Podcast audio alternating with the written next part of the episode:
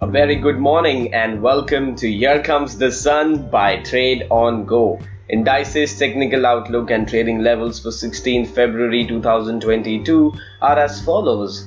Nifty future February last traded price was 17,361. The intraday outlook is greater than range to positive bias above 17,110 and vice versa. Buy on dip at around 17110 or 16850 with a stop loss of greater than 70 points. Sell on rise at around 17520 or 17690 with a stop loss of greater than 70 points.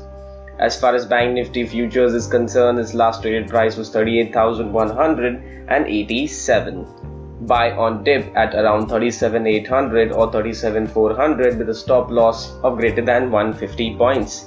Sell on rise at around 38,640 or 39,040 with a stop loss of greater than 150 points.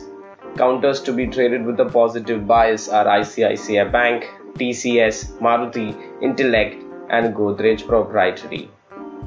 So that's it from this episode. See you guys in the next one. Till then, keep talking.